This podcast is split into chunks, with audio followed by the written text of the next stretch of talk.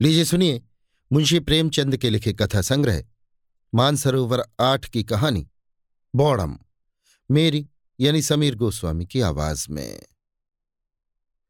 मुझे देवीपुर गए पाँच दिन हो चुके थे, पर ऐसा एक दिन भी न होगा कि बौड़म की चर्चा न हुई हो।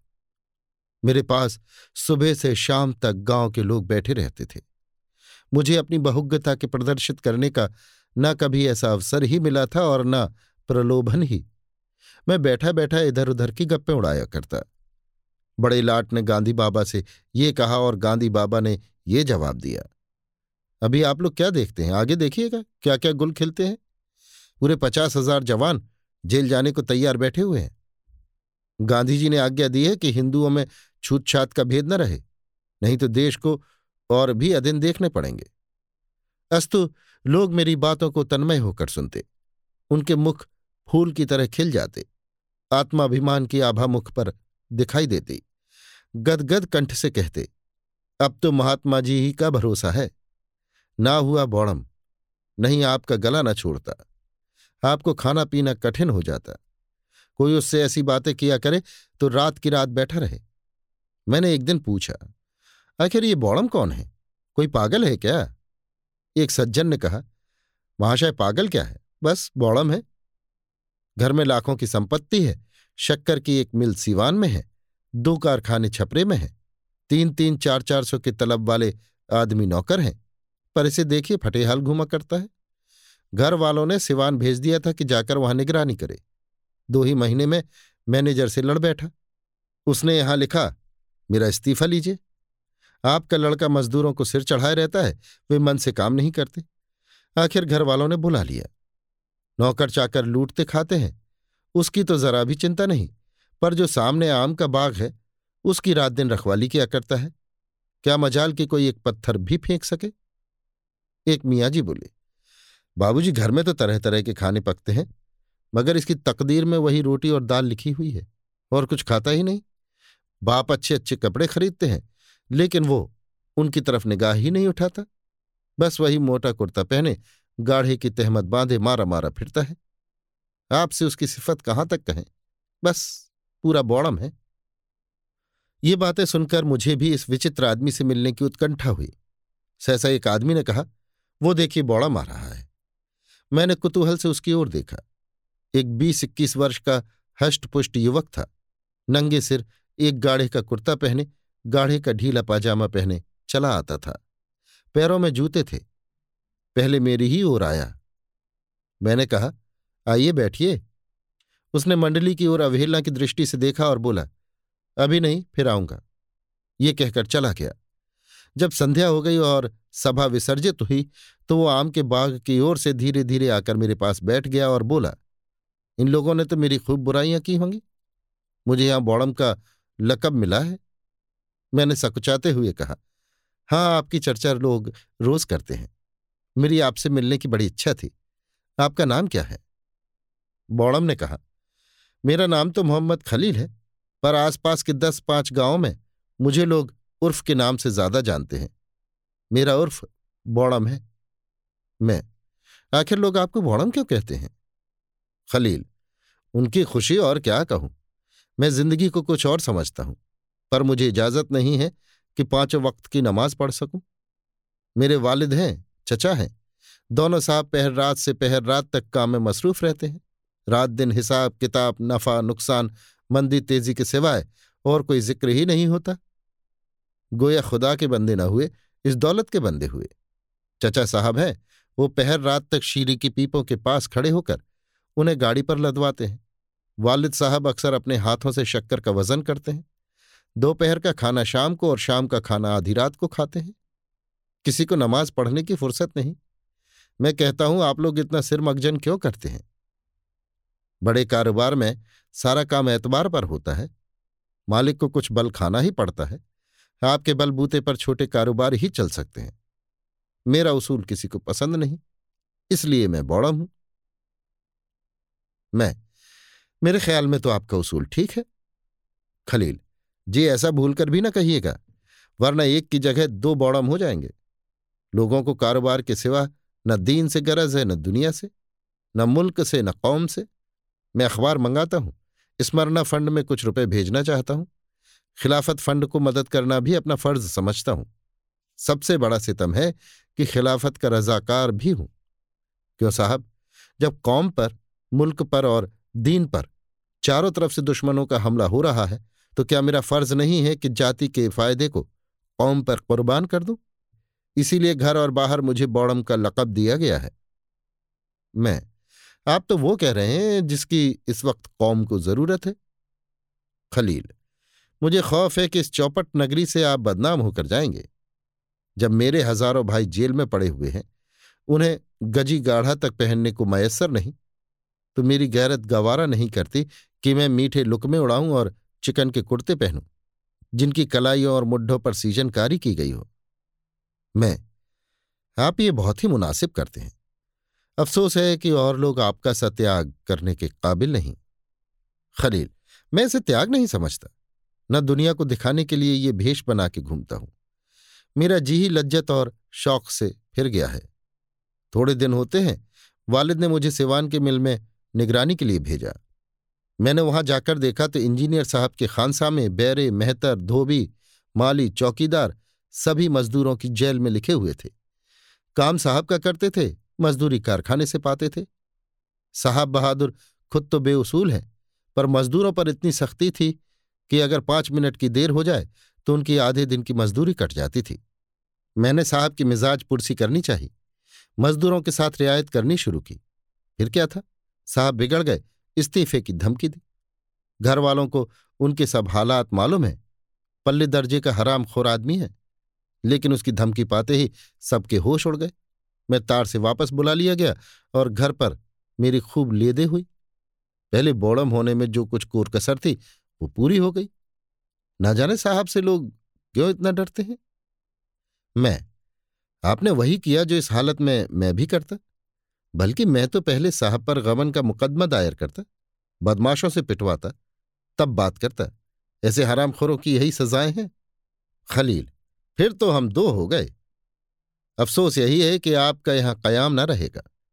मेरा जी चाहता है कि चंद रोज आपके साथ रहूँ। मुद्दत के बाद आप ऐसे आदमी मिले हैं, जिनसे मैं अपने दिल की बातें कह सकता हूँ। इन गवारों से मैं बोलता भी नहीं। मेरे चचा साहब का जवानी में एक चमारिन से ताल्लुक हो गया था। उसके दो बच्चे, एक लड़का और एक लड़की पैदा हुए। चमारिन लड़की को गोद में छोड़कर मर गई। तब से इन दोनों बच्चों की मेरे यहाँ वही हालत थी जो यतीमों की होती है। कोई बात न पूछता था। उनको खाने पहनने को भी न मिलता। बेचारे नौकरों के साथ खाते और बाहर झोपड़ों में पड़े रहते थे। जनाब, मुझसे ये न देखा गया। मैंने उन्हें अपने दस्तरखान पर खिलाया। अब भी खिलाता हूँ। घर में कोहराम मच गया, जिसे देखिए मुझ पर त्योरियाँ बदल रहा है। मगर मैंने परवाह न की। आखिर है वो भी तो हमारा ही खून। इसीलिए मैं बौड़म कहलाता हूँ। मैं, जो लोग आपको बौड़म कहते हैं, वे खुद बौड़म हैं। खलील, जनाब इनके साथ रहना अजीब है। शाह काबुल ने कुर्बानी की मुमानियत कर दी है। हिंदुस्तान के उलमा ने भी यही फतवा दिया। पर यहाँ खास मेरे घर कुर्बानी हुई। मैंने हर चंद बावेला मचाया। पर मेरी कौन सुनता है? उसका कफारा, यानी प्राश्चित मैंने ये अदा किया कि अपनी सवारी का घोड़ा बेचकर तीन सौ फकीरों को खाना खिलाया और तब से कसाईयों को गाय लिए जाते देखता हूँ तो कीमत देकर खरीद लेता हूँ। इस वक्त तक दस गायों की जान बचा चुका हूँ। वे सब यहाँ हिंदुओं के घरों में हैं। पर मज़ा ये है कि जिन्हें मैंने गायें दी हैं, वे भी मुझे बौड़म कहते हैं। मैं भी इस नाम का इतना आदि हो गया हूँ कि अब मुझे इससे मोहब्बत हो गई है। मैं, आप जैसे बौड़म काश मुल्क में और ज़्यादा होते। खलील लीजिए, आपने भी बनाना शुरू कर दिया। ये देखिए, आम का बाग है। मैं उसकी रखवाली करता हूँ। लोग कहते हैं, जहाँ हज़ारों का नुकसान हो रहा है, वहाँ तो देखभाल नहीं करता। जरा सी बगिया की रखवाली में इतना मुस्तैद? जनाब, यहाँ लड़कों का ये हाल है कि एक आम तो खाते हैं और पच्चीस आम गिराते हैं। इतने ही पेड़ चोट खा जाते हैं और फिर किसी काम के नहीं रहते। मैं चाहता हूँ कि आम पक जाए, टपकने लगे, तब जिसका जी चाहे चुन ले जाए। कच्चे आम खराब करने से क्या फ़ायदा? ये भी मेरे बौड़मपन में दाखिल है। ये बातें हो ही रही थी कि सहसा तीन चार आदमी एक बनिए को पकड़े घसीटते हुए आते दिखाई दिए। पूछा तो उन चारों आदमियों में एक ने, जो सूरत से मौलवी मालूम होते थे, कहा, ये बड़ा बेईमान है, इसके बांट कम है। अभी इसके यहाँ से शेर भर घी ले गया हूँ, घर पर तोलता हूँ तो आध पाव गायब। अब जो लौटाने आया हूँ तो कहता है, मैंने तो पूरा तोला था। पूछो, अगर तूने पूरा तोला था तो क्या मैं रास्ते में खा गया? अब ले चलता हूँ थाने पर। वहीं इसकी मरम्मत होगी। दूसरे महाशय जो डाकखाने के मुंशी थे बोले, इसकी हमेशा की यही आदत है, कभी पूरा नहीं तोलता। आज ही दो आने की शक्कर मंगवाई। लड़का घर लेकर गया तो मुश्किल से एक आने की थी। लौटाने आया तो आँखें दिखाने लगा। इसके बांटों की आज ज़रूर जाँच करानी चाहिए। तीसरा आदमी अहीर था। अपने सिर पर से खली की गठरी उतार कर बोला, साहब, ये आठ आने की खली है। छह शेर के भाव से दी थी। घर पर तौला तो दो शेर हुई। लाया कि लौटा दूँगा, पर ये लेता ही नहीं। अब इसका निपटारा थाने ही में होगा। इस पर कई आदमियों ने कहा यह सचमुच बेईमान आदमी है। बनिए ने कहा, अगर मेरे बांट रत्ती भर कम निकले तो हज़ार रुपये डांट दूँगा। मौलवी साहब ने कहा तो कम वक्त तू टाकी मारता होगा? मुंशी जी बोले, टाकी मार देता है, यही बात है। अहीर ने कहा, दोहरे बांट रखें, दिखाने के और, बेचने के और। इसके घर की पुलिस तलाशी ली। बनिए ने फिर प्रतिवाद किया। पकड़ने वालों ने फिर आक्रमण किया।